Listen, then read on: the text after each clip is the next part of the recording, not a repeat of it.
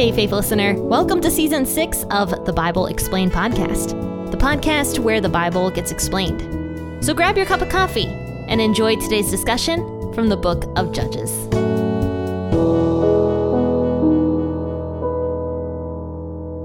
Good morning, faithful listeners. This is Jenn with the Bible Explained podcast on this lovely Wednesday morning. Yesterday was just a gorgeous day. It was so beautiful here. The trees were so colorful, the sky was so blue, and it was like balmy outside. We've had a lot of rain over the past couple weeks, so it was just really nice to just have a nice, sunny, balmy day. It was wonderful. So, how has the weather been where you guys are. I'd love to hear about it. You know, I like weather. And when I was a little kid, shockingly enough, I thought I was going to be a weatherman or a weather woman, I suppose. That was what I wanted to be. I, I, I still, to this day, really enjoy talking and learning about weather. All right, let's go ahead and read Judges chapter 16, verses 16 through 22. And I actually have a funny story to tell you guys, but I'll tell it after I read the passage. So I'll be reading out of WEB this morning, but feel free to pause the podcast real quick to go grab your cup of coffee or your cup of tea on this lovely morning.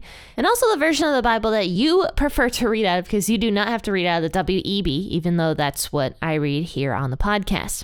But anyway, once you're done grabbing that stuff and you're nice and cozy, or you're working, or whatever you're doing right now, let's go ahead and read Judges 16, 16 through 22.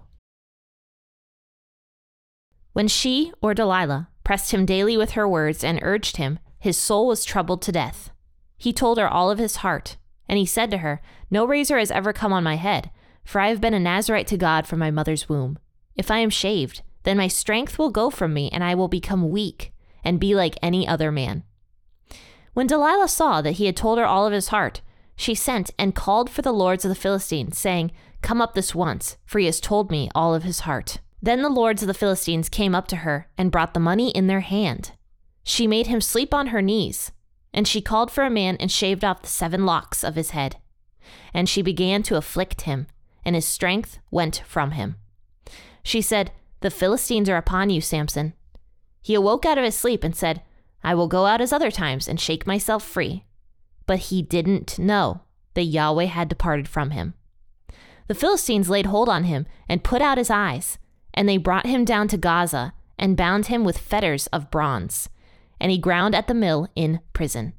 However, the hair of his head began to grow again after he was shaved. So, speaking of hair, I have a pretty interesting and funny story for you guys. So, a lot of you may not know that I am part of a choir in my area. There is a college nearby that does tryouts for people that don't go to college, and you can sing in that choir.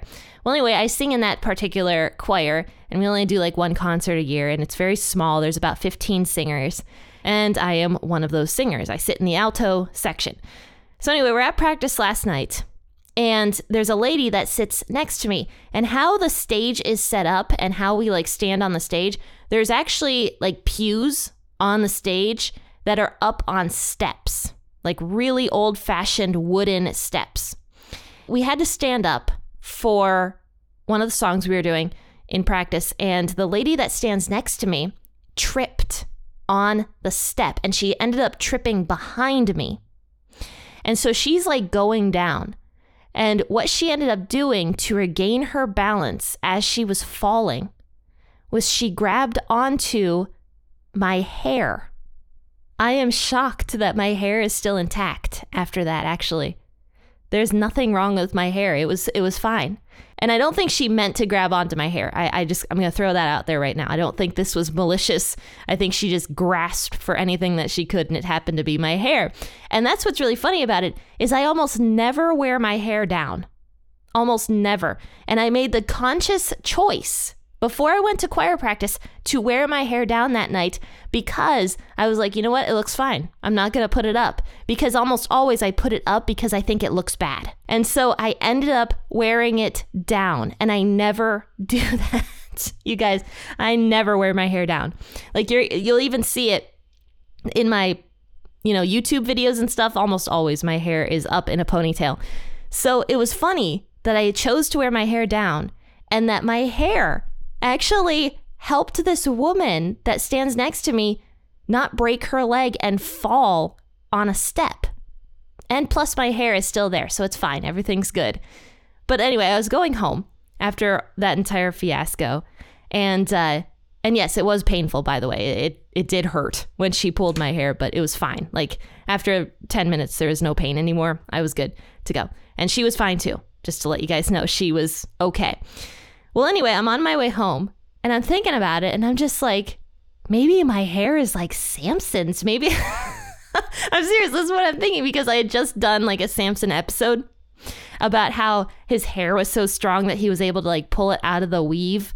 Remember, we talked about that on Monday. And I'm like, maybe like the Holy Spirit gave strength to my hair. I wore my hair down for a reason last night. I'm telling you guys, I'm I'm telling you, I never wear my hair down. It helped save somebody. It my hair helped save somebody. And uh, after the entire thing happened, initially I wasn't too happy that she grabbed onto my hair. But after it was all done, after it was all said and done, I was very happy that first and foremost, she was not hurt. Secondly, that my hair was okay. And thirdly, that uh, I was able to support somebody my hair was able to support somebody in their time of need. So, yeah, maybe the Holy Spirit gave my hair extra strength yesterday because normally my hair breaks like crazy. Like I brush it and I'll look at my hairbrush and there's just a, a clump, a clump of hair that has come out of my my head. So, normally my hair is not that strong. But Samson's hair was very strong. And we know that the reason Samson had this great strength was because of the Holy Spirit. And that was the only reason. It had nothing to do with his hair. Like I said about my hair, my hair just falls out very easily. It's the Holy Spirit that is the one that is able to give strength to somebody. And the Holy Spirit was constantly giving Samson this great strength. And so you can see with this story of Delilah that Samson actually believed that it was his hair that was giving him this great strength. Here's what he says he told her all of his heart because don't forget, Delilah was nagging him and nagging him and nagging him for him to tell his secret of his great strength. And so finally, he tells her about his hair, and he believed it. He believed it was his hair that was giving him this great strength. He told her all of his heart and said to her, No razor has ever come on my head, for I have been a Nazarite to God from my mother's womb. If I am shaved, then my strength will go from me, and I will become weak and be like any other man. Maybe Samson believed it was his hair because it was the one Nazarite vow that he had not broken yet. Because don't forget, he broke his Nazarite vows left and right like crazy whenever he wanted to. He was very sexually promiscuous. He likely drank wine and ate grapes. We talked about that. He uh, didn't follow the cleanliness vows of eating eating purely. Remember, he was like touching the lion carcass and getting honey out of it and all sorts of crazy stuff. So he didn't follow any of his Nazarite vows, but yet he still had this great strength because of God's incredible mercy. And so Samson, I think, wasn't giving any glory to God at all. He believed it was all in his hair because that was the one Nazarite vow he had kept for his entire life. So he says, It's my hair, actually. If you cut my hair, if you shave it off, then I will become as any other man. So Delilah saw that Samson had told her all of his heart, and she called for the lords of the Philistines, saying, Come up now. He has told me his entire heart. And you can see what kind of a woman Delilah is here. She is awful. She's a terrible woman because there is no love for Samson at all in her heart. He's pouring out his heart to her, and she's using that. She's using what Samson told her to bring him to complete and total ruin. And she had to have known that the Philistines wanted to kill Samson. She just had to have known that. And maybe she hated the Israelites as well. It's very possible that if she was a, if she was a Philistine woman, we know that she has a an Israelite name or a Hebrew name, but if she was a Philistine woman, which most likely she was, she probably also hated Samson because she had heard almost her entire life about how terrible Samson really was.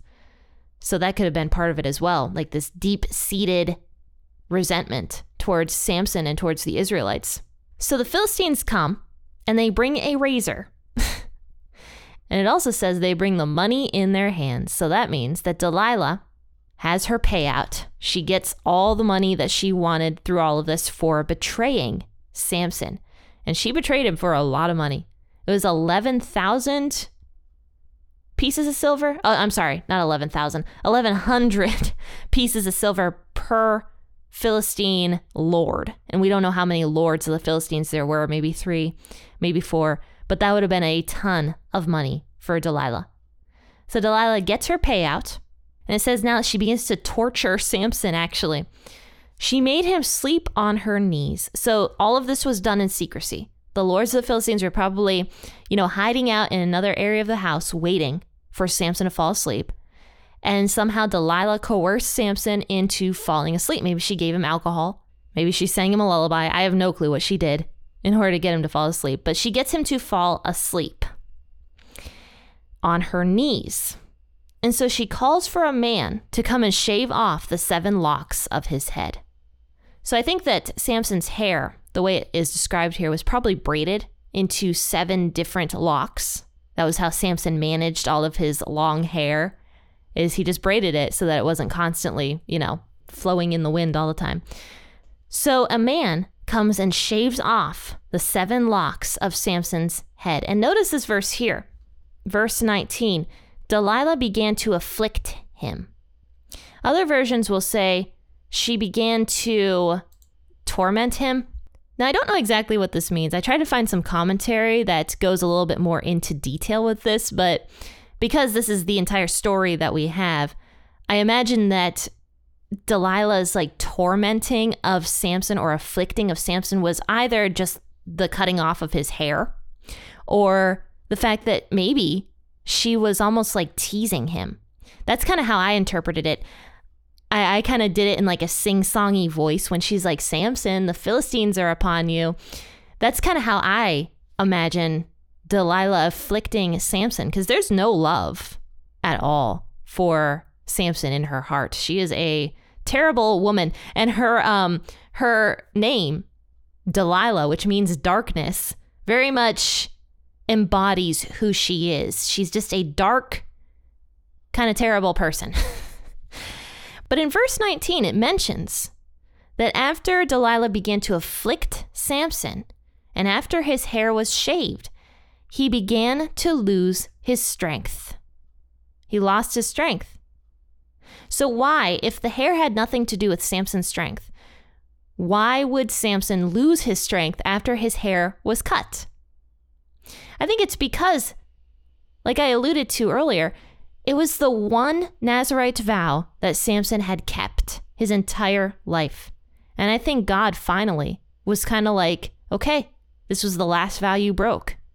I am no longer giving you this strength. Your your chances are over with because Samson had chance after chance after chance of God's power. imagine the life Samson could have had. Imagine the kind of judge Samson could have been. Instead of being one of the worst judges in all of Israel's history, he could have been one of the best. He could have been a legend. Instead of being a, I mean, he's still kind of a legend, but he could have been like a real legend that Israel could have looked up to for years. Instead of being what he was, which was a picture of Israel itself and how God gave the Israelites the law and told them to keep it. And the Israelites were like, yeah, we're going to keep it. They made a vow with God from their infancy, basically, that they would keep his commandments. And then they just kept breaking them and breaking them and breaking them. And God would give them still the Holy Spirit. God would give them still mercy and give them grace and give them uh, abundance, just like he did with Samson. I mean, Samson he, up until now, he had no consequences for anything that he did ever. And he likely was like a, a middle aged man at this point. You can see he had no consequences. He had great strength given to him by God. He was always able to get out of whatever situation he found himself in.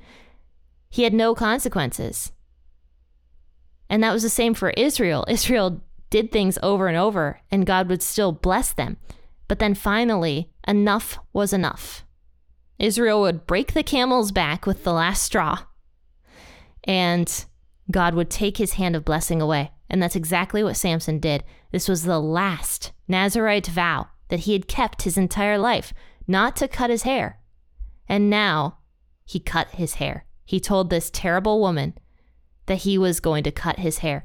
And I imagine actually that Samson still, after his hair was cut and after he knew his hair was cut, because I imagine that Samson knew his hair was cut. Because let me just tell you something. I used to do I used to be a hairdresser. And I actually cut my hair very, very short one year. It went from being rather long to very short. That was back in like 2017. I had like a boy cut for a while. After my hair was cut, I knew it was cut. Like you you can just tell that it's gone because your head feels so much lighter. Your head feels breezier. And when you move, there's no hair like anywhere. It's just gone. You can tell it's gone. So I know that when Sam I just know that when Samson woke up, he knew his hair was gone. He knew that Delilah had cut his hair, and he couldn't have ever thought that she wouldn't have cut his hair. I mean, she did everything else to him that he told her would sap his strength. So why wouldn't he know that she was going to cut his hair? Of course he knew. And she did end up cutting his hair, and his hair was gone, and he woke up knowing his hair was gone. His head probably felt very light. His hair was gone. And he says, he wakes up from his sleep and he says, I will go out as other times and shake myself free. So that shows you right there that Samson didn't actually believe that he would ever have any consequences to his actions at all. He didn't even know that the spirit had departed out of him. That is how out of tune with God he was. That is how foreign God was to him, that he didn't even know that the Spirit had left him. So he goes out to try to fight against his Philistines, these Philistines, and he was powerless. He was weak. The Spirit had left him. The Spirit said, Enough is enough, Samson, and he left.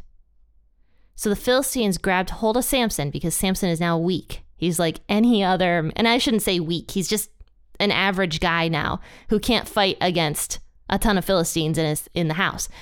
So he immediately gets bound, unable to break free of anything. And the Philistines plucked out Samson's eyes. They made him blind. So not only was Samson blind spiritually, now he's blind physically. There's a lot of uh, correlation with blindness in scripture regarding our hearts. Remember how we talked about Saul on the way to Damascus and how he met Jesus and was blinded? And that was almost like a picture of how Saul was living his life in complete darkness, in just wanting to be blind, not wanting to see the light, not wanting to see the truth of who Jesus was. Blindness has a lot to do with the condition of our soul in Scripture. So all of a sudden now, Samson is blind. And of course, this was a torture to Samson. This was specifically done to humiliate Samson. Delilah was probably like, Yay, Samson's blind now. we never hear about Delilah ever again. But Samson is taken to prison where he has to grind at the mill. So he's blind now and he has to he has to work like a slave. But that's what they forced him to do. They forced him to do very hard labor while he was blind. But there's a little mention here in verse 22, a little cliffhanger. However, the hair of his head began to grow again after he was shaved. So his hair starts to grow while he's in prison. Now, don't forget that Samson believes that his hair has something to do with his great strength. He has a superstition regarding his hair, and it begins to grow again after he's in prison for a while, after he was shaved. So, all of Samson's story and Samson's life is a warning to all Christians to not be like Samson, not toeing the line between wanting God and also wanting the world. Because Samson wanted both. He wanted the benefits of God and he wanted the benefits of the world. But in the end, there is no benefits of the world, no real ones anyway, that God can't just give you. That is why churches and Christians in general need to be very careful about what we allow into our churches. We cannot compromise with what the world wants us to do. We have to do what Scripture tells us to do. And we can't twist Scripture either. There's a lot of people that like to twist Scripture to make it fit their own narrative as well. We can't do that either because that is, in a way, also compromise because we are not doing what God wants us to do. If we're just twisting scripture to fit our own narrative, we're no different than Samson, who didn't follow scripture at all and just did whatever he wanted to do. We can't just do whatever we want to do and say that scriptural passages fit into that narrative of what we want to do. We have to make our actions be defined by what scripture says. Alrighty, faithful listeners, I hope you enjoyed today's episode. I hope you have been enjoying the the life of Samson and just how amazing a person Samson really is and how much more amazing he really could have been had he followed what God told him to do. Samson is a person who has been so blessed but doesn't thank God for those blessings, doesn't uh, choose to follow God. And it really is a picture of America. America is so blessed. We have so much here. We have running water.